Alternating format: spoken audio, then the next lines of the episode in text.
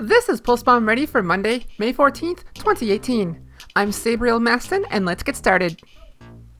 It was a big weekend for contenders as three regions held their finals. In Korea, X6 Gaming won 4-0, shutting out O2 Ardeont. In Europe, the Hurricane and Team Gigantti played all seven games of the series, with the Hurricane winning over the Finnish team. Lastly, in North America, Fusion University solidly defeated Toronto Esports 4-1. Speaking of Fusion University, the team was not allowed to wear their jerseys at the live event this weekend because of the giant letters FU on the front of the jersey.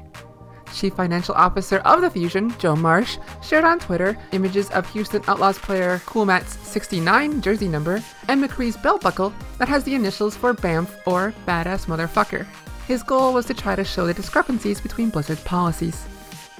In Twitch chat, a number of users were upset that the auto moderator would not allow words such as climax the name of a Korean player, sucks, and Monka S, the last one being tied to a Pepe image.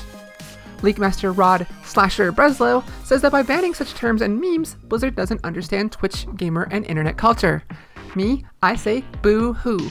Maybe it's because I'm old, but the first thing I make sure to do when I open Twitch is to close chat.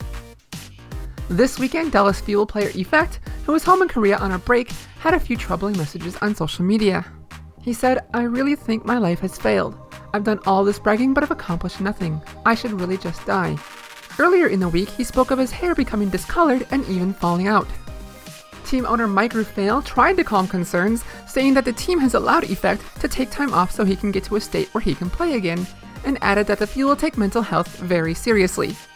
All this shows even more signs that Overwatch League pushes some players to the brink, that some players just can't handle the pressure, and that in the future, the league will need to take more action to assure the mental health of their players.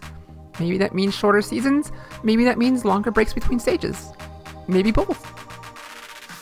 That's all for Pulse Bomb Ready today. Thank you for listening and good luck out there, heroes!